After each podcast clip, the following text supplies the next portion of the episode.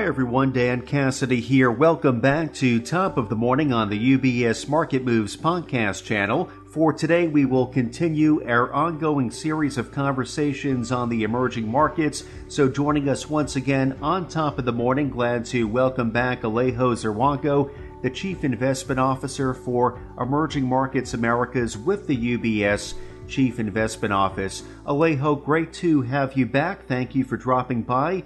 Looking forward to our conversation this morning.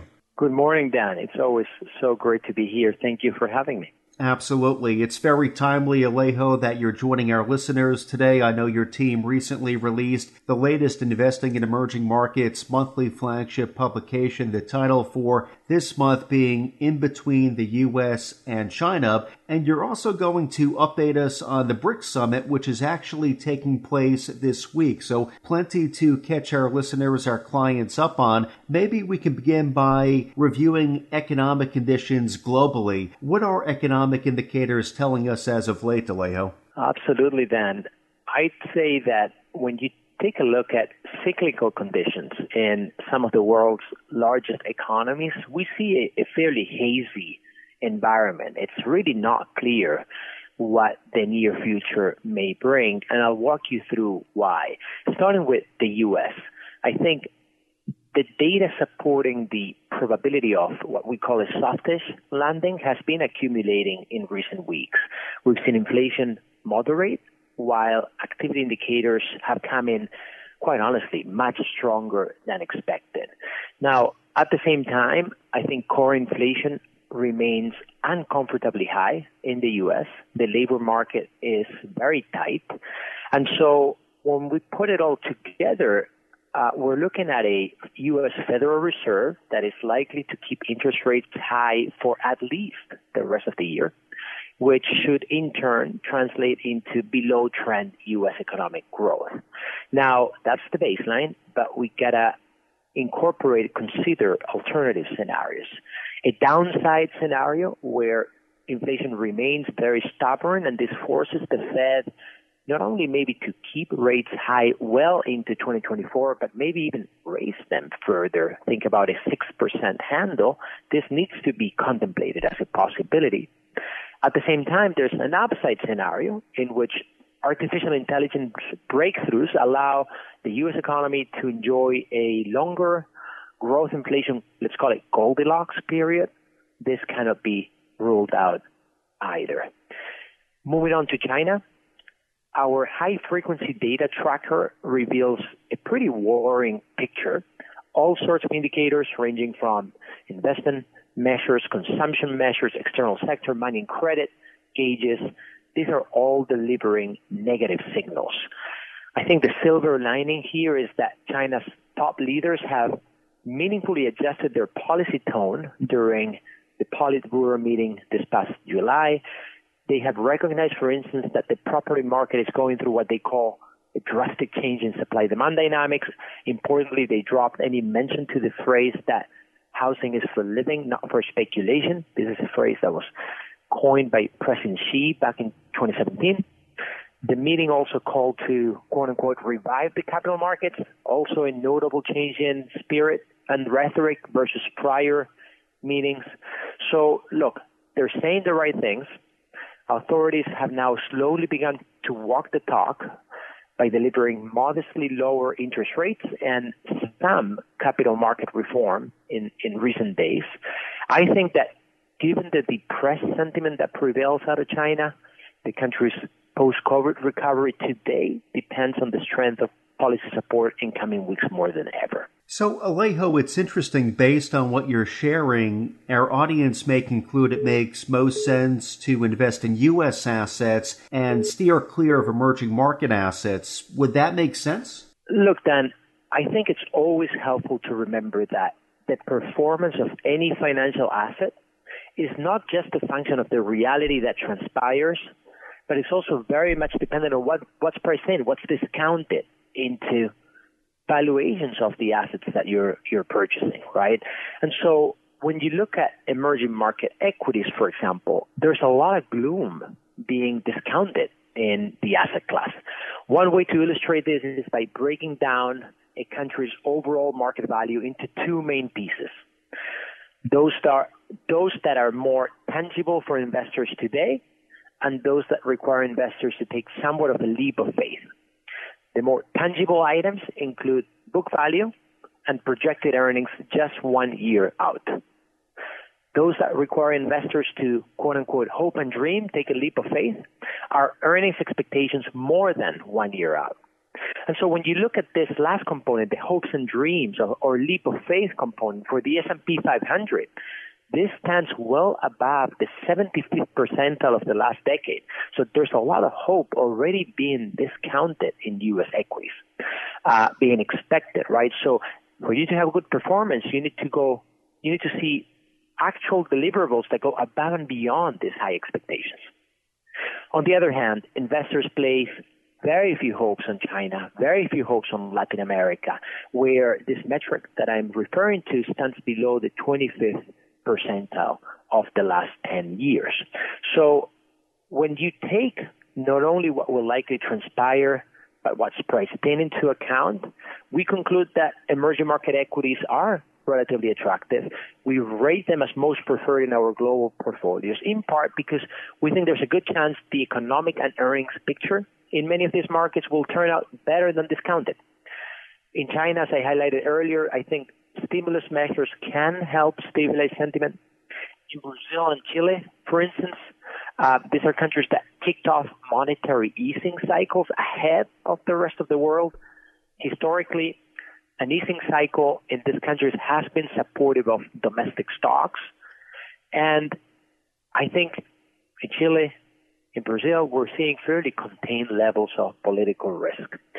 Finally, I'd highlight another country that we like, India. There we have favorable demographics, high investment ratios, and a comprehensive series of reforms that offer pretty attractive GDP growth outlook and earnings growth potential in, in our view.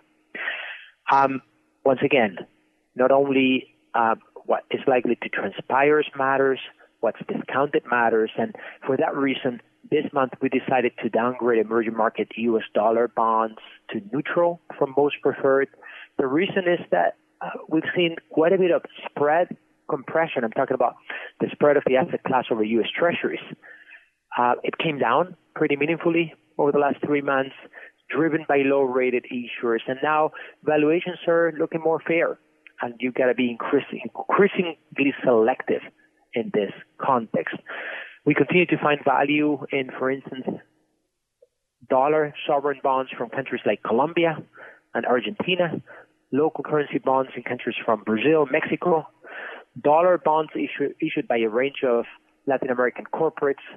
Um, so then to, to your question, right? I mean, it's tempting to conclude that, you know, you should concentrate your bets in, in the U.S. because the economic outlook so far this year has been more constructive. But once again, how much of this is discounted is a question that, you know, uh, matters as much as, as, you know, what the actual economic outlook is. Well, Alejo, very helpful clarity when it comes to geographic diversification, positioning, and thank you for explaining to us the recent changes, the rationale for them, a lot of considerations when it comes to positioning. Before we wrap up, I do want to revisit the BRICS summit, as I mentioned very timely that we're speaking as the summit is taking place as we speak. What should our listeners be mindful of here? I understand that the summit is making a lot of headlines. Definitely, Dan. Let's take a step back. The BRICS acronym is about to turn 22 years old. This term was supposed to capture the economic potential of Brazil, Russia, India, and China at the turn of the century. South Africa was added to the group a few years later.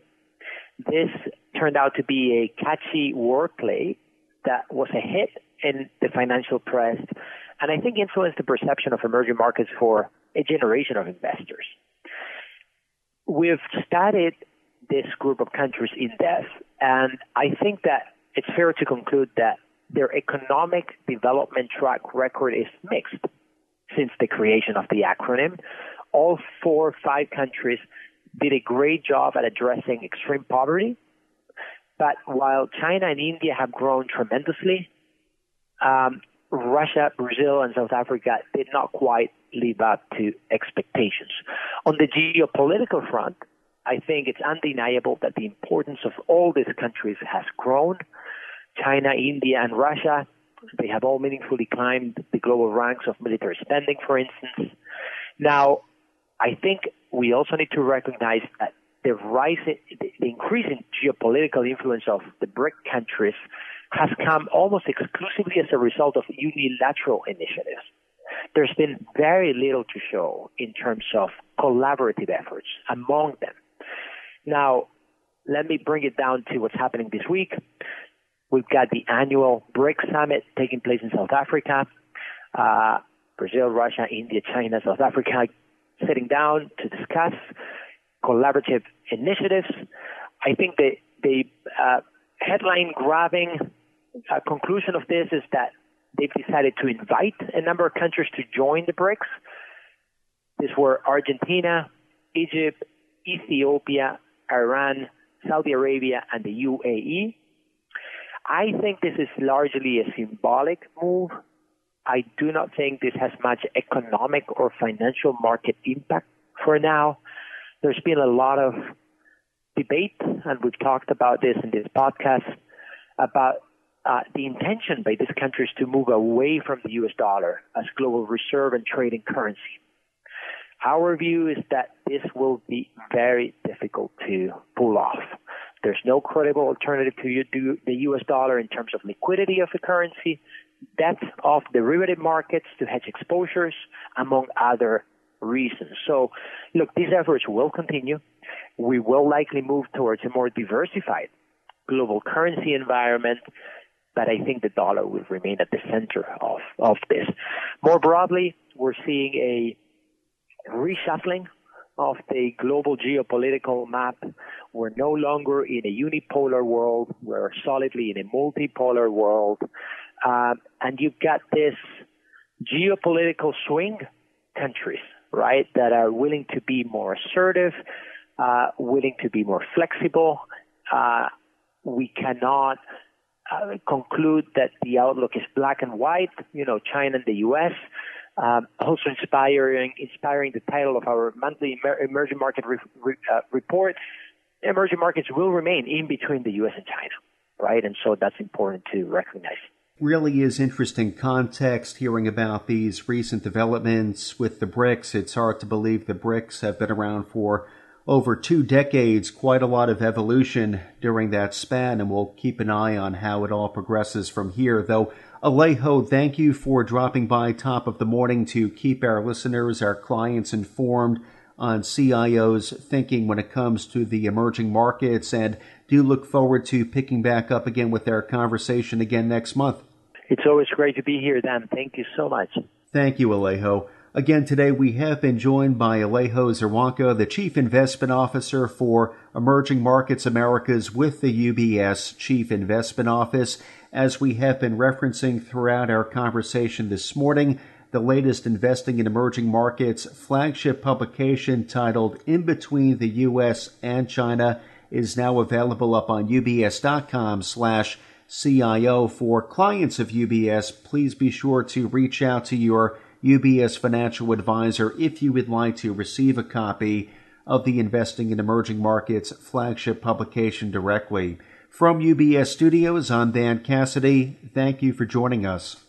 UBS Chief Investment Office's investment views are prepared and published by the global wealth management business of UBS AG or its affiliate, UBS. This material has no regard to the specific investment objectives, financial situation, or particular needs of any specific recipient and is published for informational purposes only. As a firm providing wealth management services to clients globally, UBS AG and its subsidiaries offer both investment advisory services and brokerage services. Investment advisory services and brokerage services are separate and distinct, differ in material ways, and are governed by different laws and separate arrangements. In the USA, UBS Financial Services Inc. is a subsidiary of UBS AG and a member of FINRA SIPC. For information, please visit our website at ubs.com forward slash working with us. For a full legal disclaimer applicable to the independent investment views produced by UBS, please visit our website at ubs.com forward slash CIO dash disclaimer.